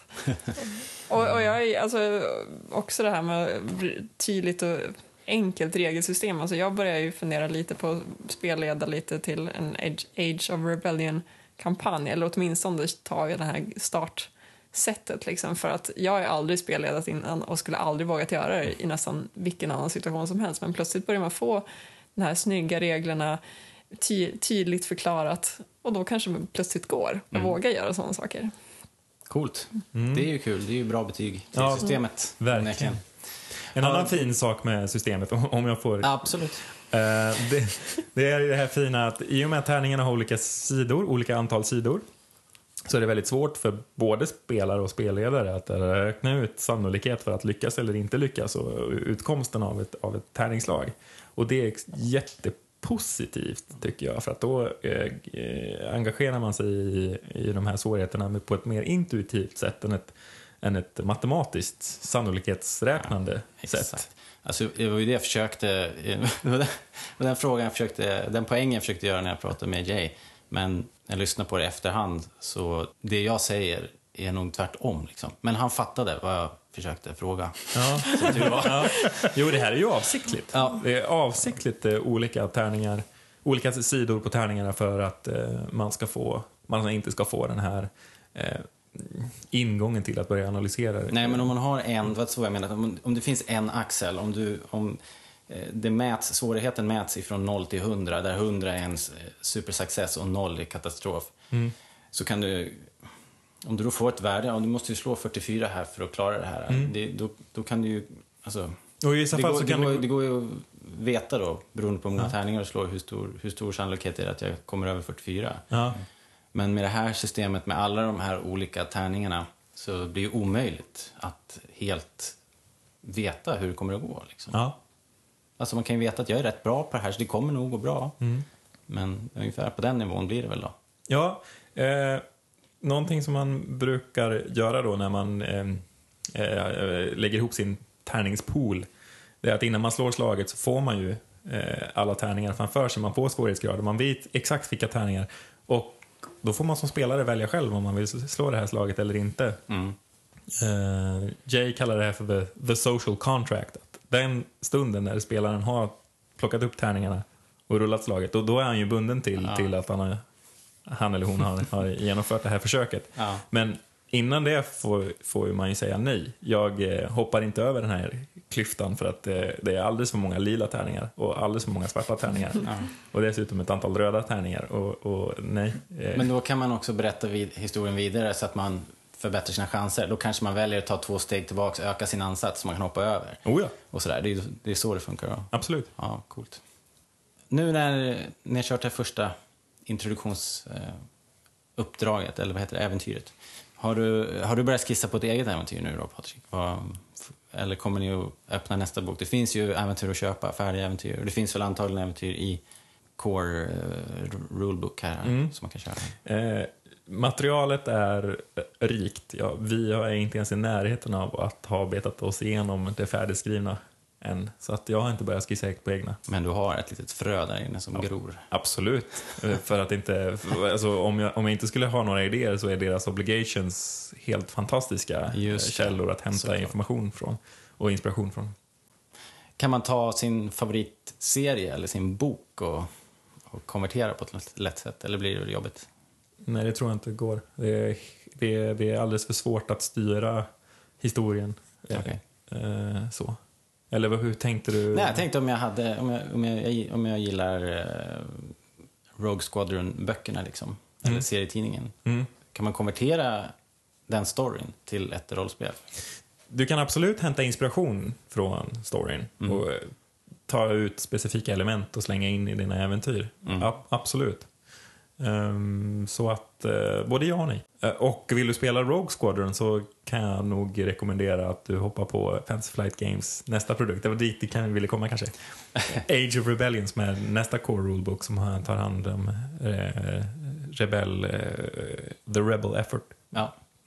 på ett bättre sätt. Vet vi på vilket sätt? Kommer det vara... Är, är uh, rebellupproret i full sving eller handlar det om eh, rebellernas, eh, organisationens uppbyggnad? Eller vet vi ungefär vad det kommer röra sig om? Eh, jag tror att det kommer här röra sig om olika Rebel Operations mot Imperiet. Ja, Man spelar, man spelar olika agenter eller eh, rebellpiloter. Tiden är alltså direkt efter Battle of Javin i stort sett. Mm, Eh, okej.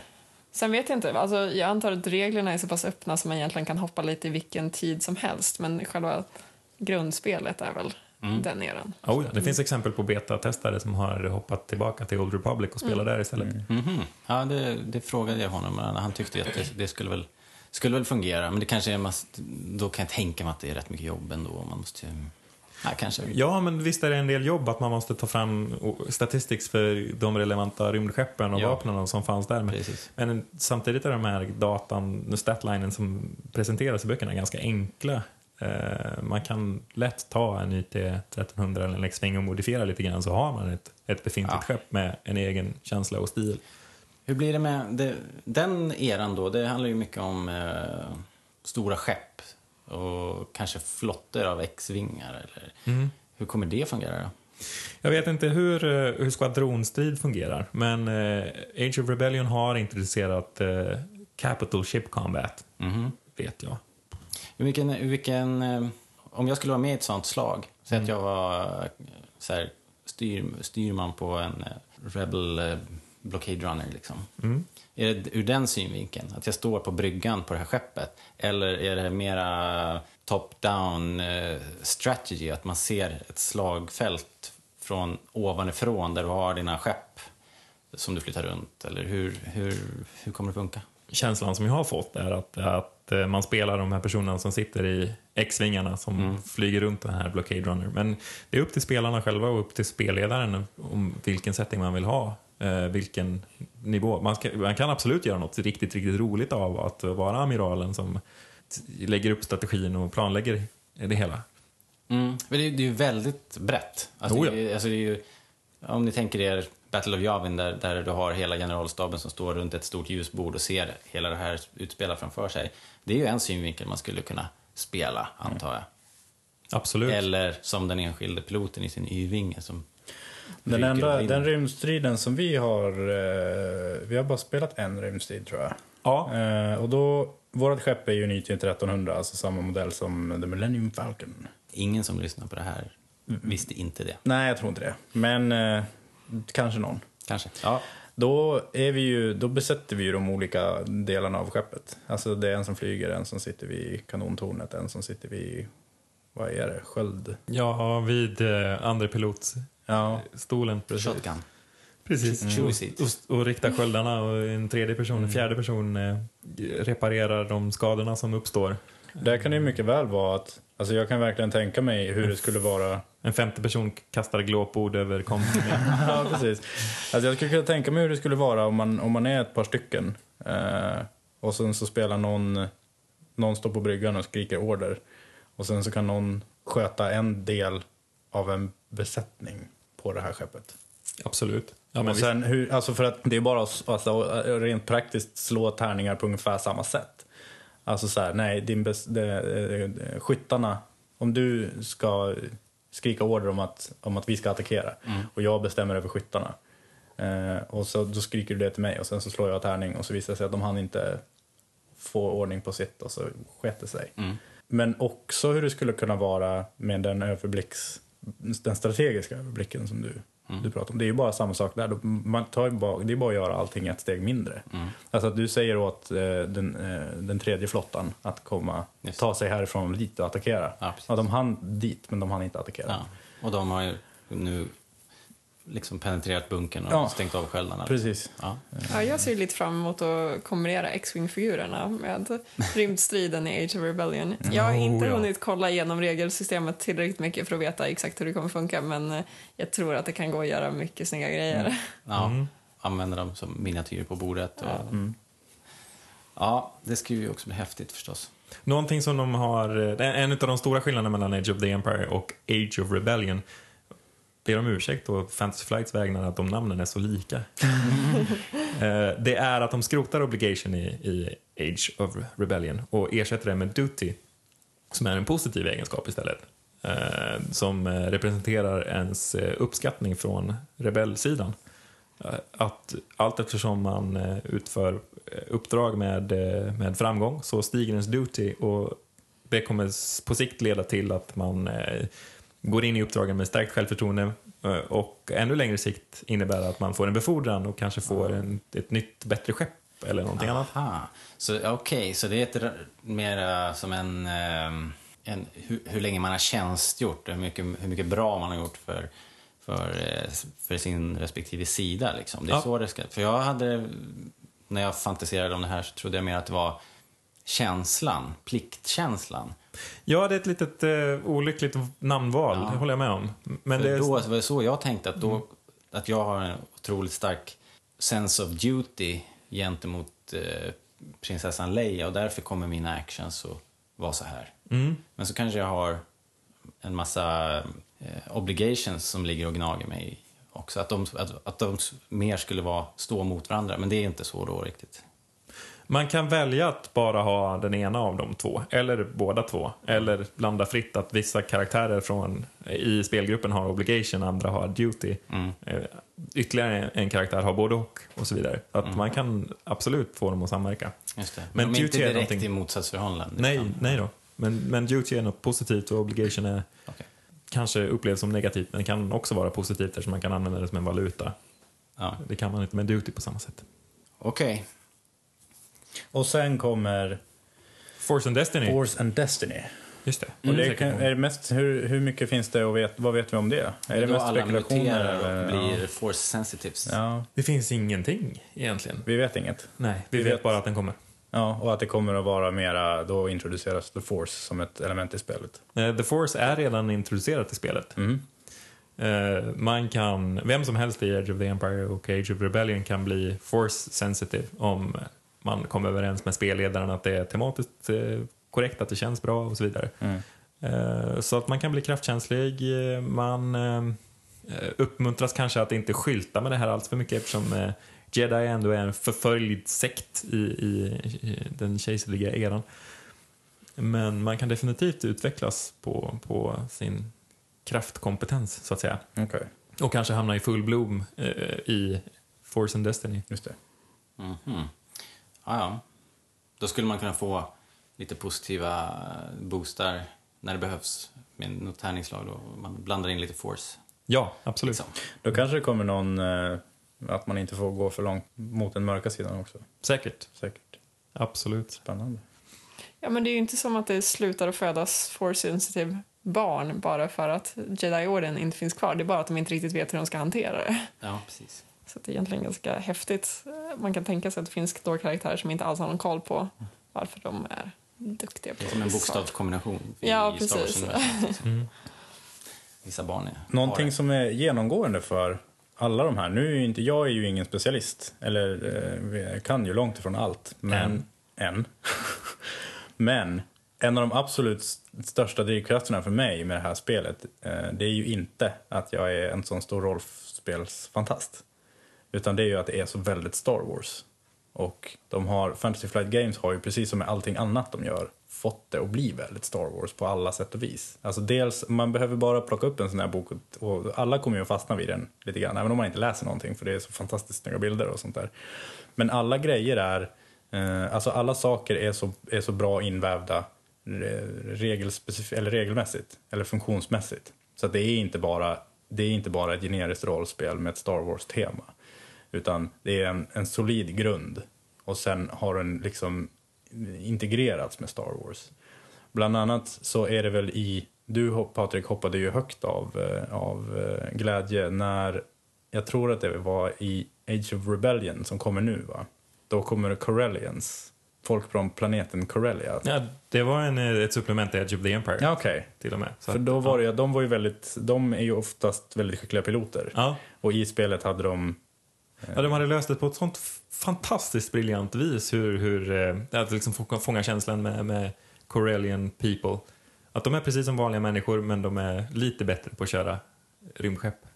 Om de vill. Och det är inte så här att de får eh, en boost, att de är automatiskt bättre. Det är bara det att eh, starttaket, alltså när man skapar sin karaktär så får man börja på max proficiency 2 i sina skills, men de får börja på 3. Och det är det enda skillnaden mot andra karaktärer. Och det tycker jag gör så...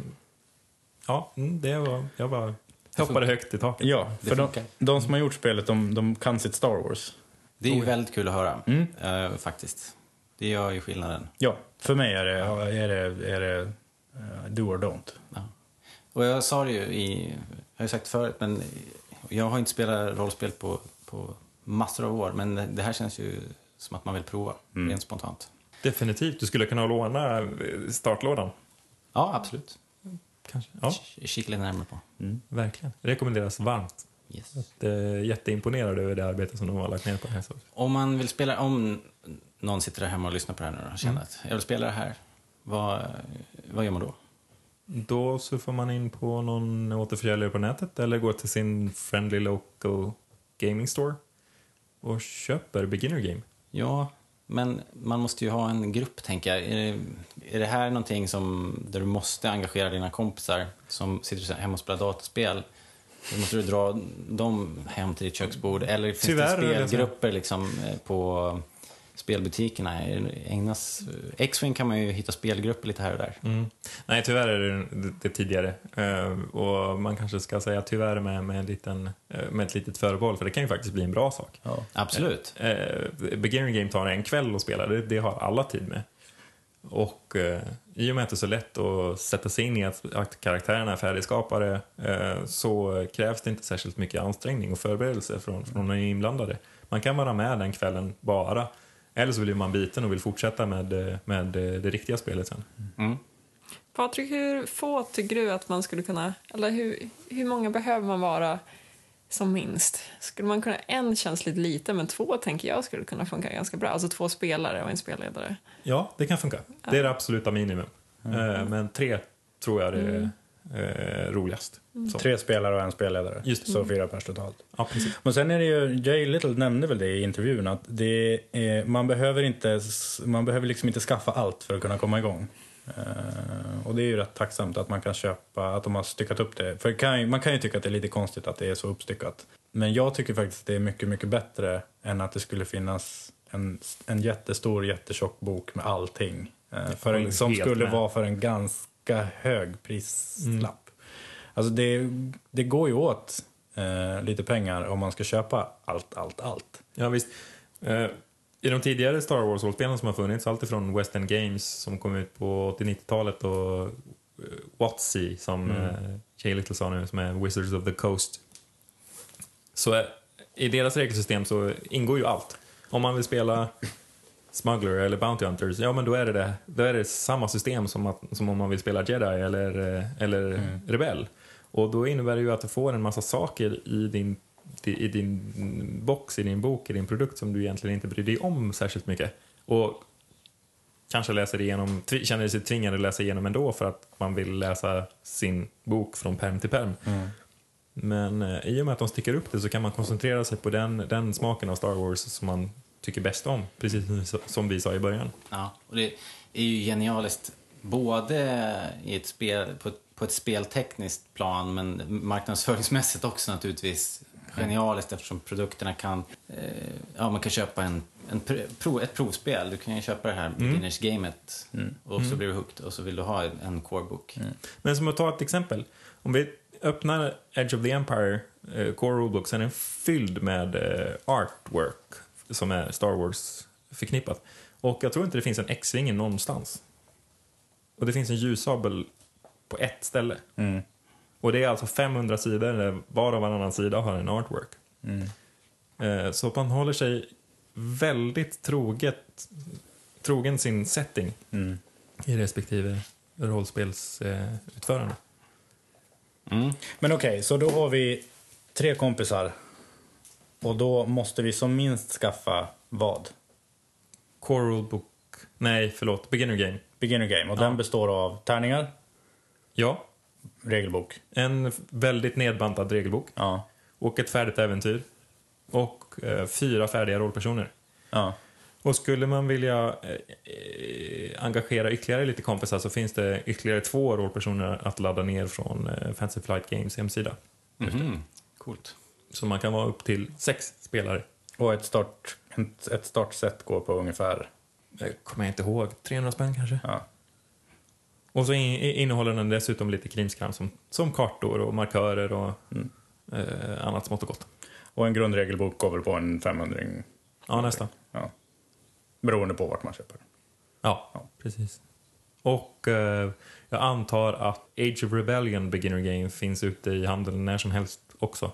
Mm. Den är på gång. Eh, så att eh, vill man hellre spela Rebell och inte smugglare eller Bounty Hunter så kan man vänta en månad eller två. Så ja, och nu när vi spelar in det här så är det i, i april.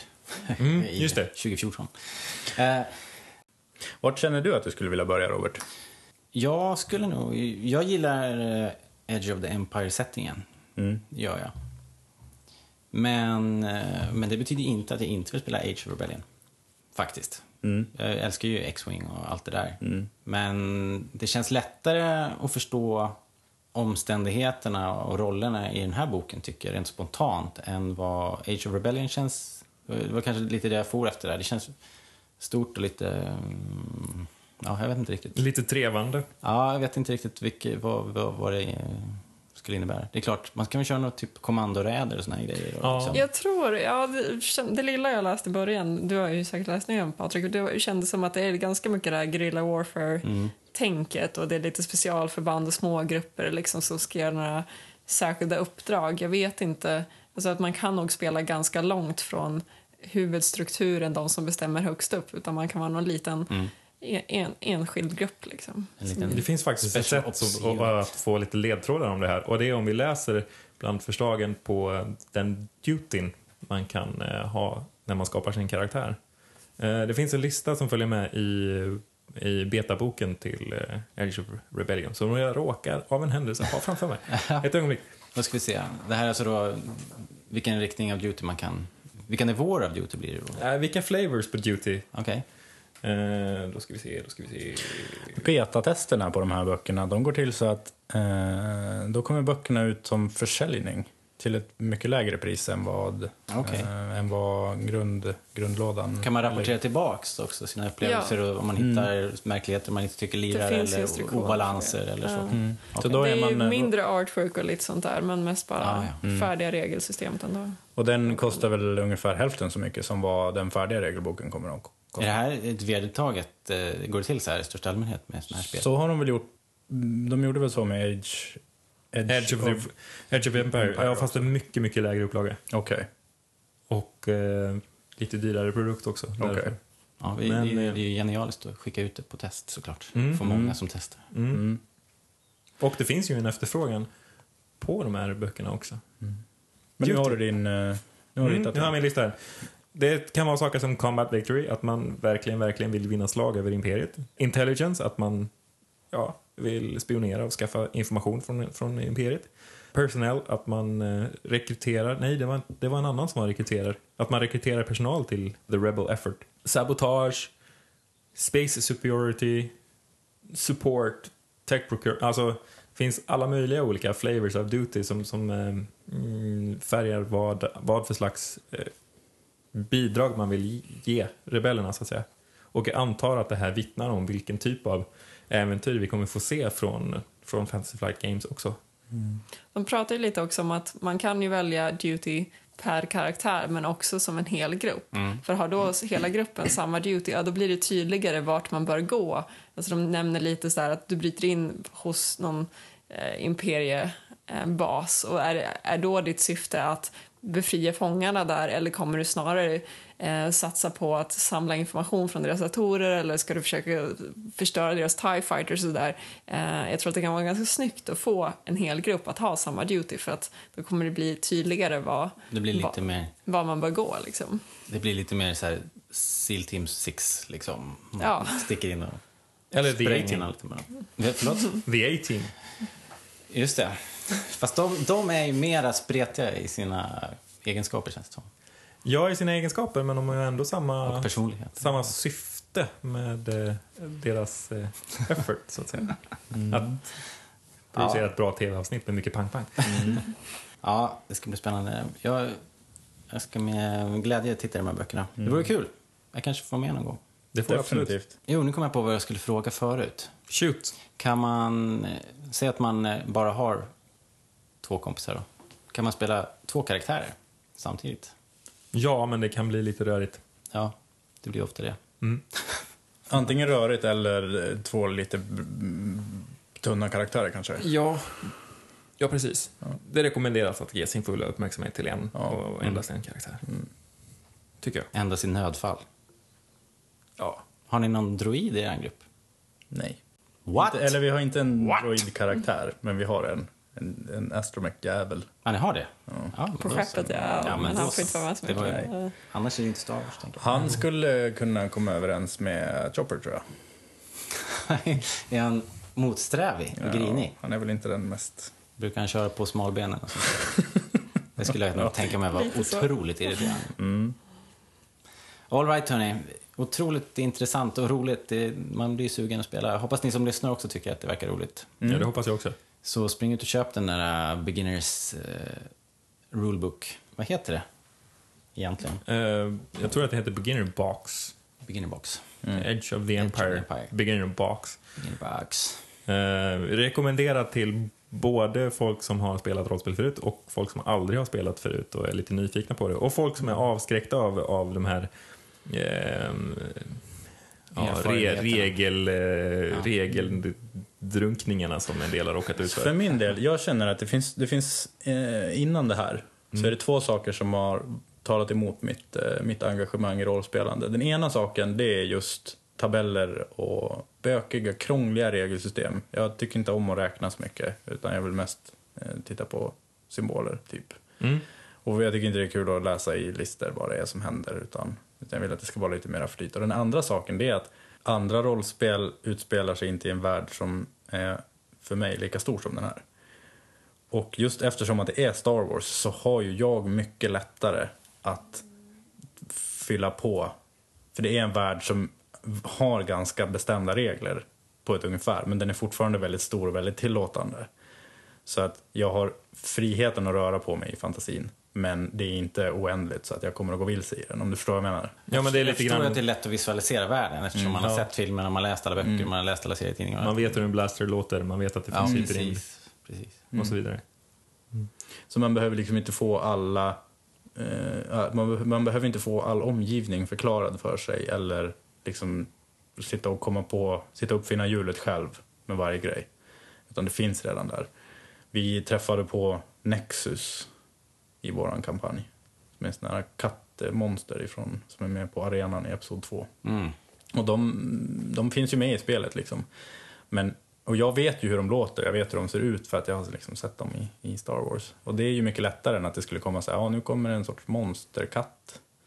Och så ska man liksom behöva Kosmoskatten. Ja, och så ska man behöva ägna, nu är det bara ett exempel, men det gäller ju varenda liten pryl. För att allting i Star Wars är så väldigt detaljerat så att alla grejer är så väldigt specifika. Så att det är liksom lätt att bara ta en näve Star Wars-saker och kasta in det i spelet. Så, så är de där, man vet hur de funkar. Ja. Det är bra. Det låter ju bra. Jag kan tänka mig att forumen florerar också med hemmasnickrade karaktärer och monster som är folk som redan har tagit hela, ja, allting som finns i Star Wars, allt Expanded Universe-material, alla varelser och, och, och sånt där och har redan anpassat dem till spelet, gett dem värden och sådana saker. Oh, ja. Det finns säkert att hämta massor om man... Om man vill rollspela en karaktär som inte finns beskriven i en av böckerna så är det fullt möjligt. Man Ja. kan absolut göra det. Vill man spela i Redonian så finns det säkert någon på, det finns det garanterat någon på internet som har tagit fram en statline för den i Redonian. Är det det jag tänker? Att Ja. Det är säkert många som har gjort det, allt det här jobbet åt en, om man inte vill göra det själv. Absolut. Säkert. Och det finns hur mycket material att hämta på nätet i form av eh, äventyr som folk har skrivit själva, kartor att eh, ladda ner eller köpa, podcasts som eh, ägnar sig åt Star Wars rollspelande enbart. Eh, en som jag följer, som jag kan varmt rekommendera, heter Order 66 som är uppe i avsnitt 27. Och det är bara sen eh, Fantasy Flight Games började med sin, sin Star Wars-serie. Men den podcasten, Order 66, Mm. om man nu är lite nyfiken på det här med rollspel men inte, inte inbiten, Mm. är den, eh, vilken nivå ligger de på så att säga? Ja, man ska nog ha spelat lite grann i alla fall. Ja, för att få ut allt. Ja, Är det bortkastad tid annars? Kanske det. Ja. Det, finns en del, det finns en del element i, i den som ändå går att ta till sig när de pratar om... Ett exempel, man, man får själv visualisera att man går in i en, en kantina och träffar en så kallad infochant, alltså information merchant. Och den här personen berättar om en, en företeelse i, i Star Wars, till exempel en fruktad piratledare eller en plats eller sjukdom som härjar på en planet som ger en inspiration till kanske sin nästa rollperson eller till nästa äventyr om man är spelledare. Man kan hämta mycket, mycket sådana här ja, uppslag till, till äventyr och, och sessioner från, från den här podcasten. Det finns även en jäkligt skön kille som, heter, som kallar sig för Skill Monkey som, som tolkar de olika utfallen på tärningsresultaten i olika situationer och färdighetssammanhang som också är väldigt eh, väldigt eh, utbildande om man känner, känner att det här regelsystemet är, är främmande. Kanske om man är eh, spelledare och i något annat spel men vill hoppa på det här så kan man få, kan man, jag kan tänka mig att man har mycket att hämta av den här podden då. För Oh ja. eftersom de pratar mycket just såna här saker, hur man spelar eller hur man tolkar eh, utfallen och, Ja, och så. Det kan ju vara väldigt skönt om man, om man börjar, alltså om man nu går iväg, om man tycker att det här låter kul och så får man med sig ett par stycken. Och så provar man lite och eh, då kan det kanske vara skönt att, att lyssna in sig lite grann om man tycker det verkar kul att spela det. definitivt. Absolut. Och den här Skill Monkey har en egen hemsida och den kan man surfa in på om man Kul. vill. Vi får lägga lite noter i Show notes. Show notes. Lite praktiska länkar. Mm. Vi måste avsluta. Det här blir jättelångt. Mm. Jä- Jätteroligt och jättelångt. Verkligen. Tack så mycket. Tack Patrik för att du har guidat oss igenom det här. Tack själv. Tack Hanna. Tack. Tack Erik Tack. för att ni har delat med er av era upplevelser. och eh, ja, det här är Rebellradion. Signing off. Eh, ska, vi, ska vi bara snabbt säga så här att vi, vi kanske, om jag nu kommer till skott, då får vi nästan göra en uppföljning sen. Självklart. Och sen om det är eh, om det är några av våra lyssnare som tycker att det här låter intressant och vill veta, veta mer så är det bara att höra av er till oss. Så svarar vi efter bästa förmåga. Ja, precis. Och vi kan ju dra fram Patrik ur, ur säcken när som helst. Vi har hans nummer. Dygnet All runt. right, hörni. Tack för att ni lyssnar. tack, tack. Hej då! Hej då!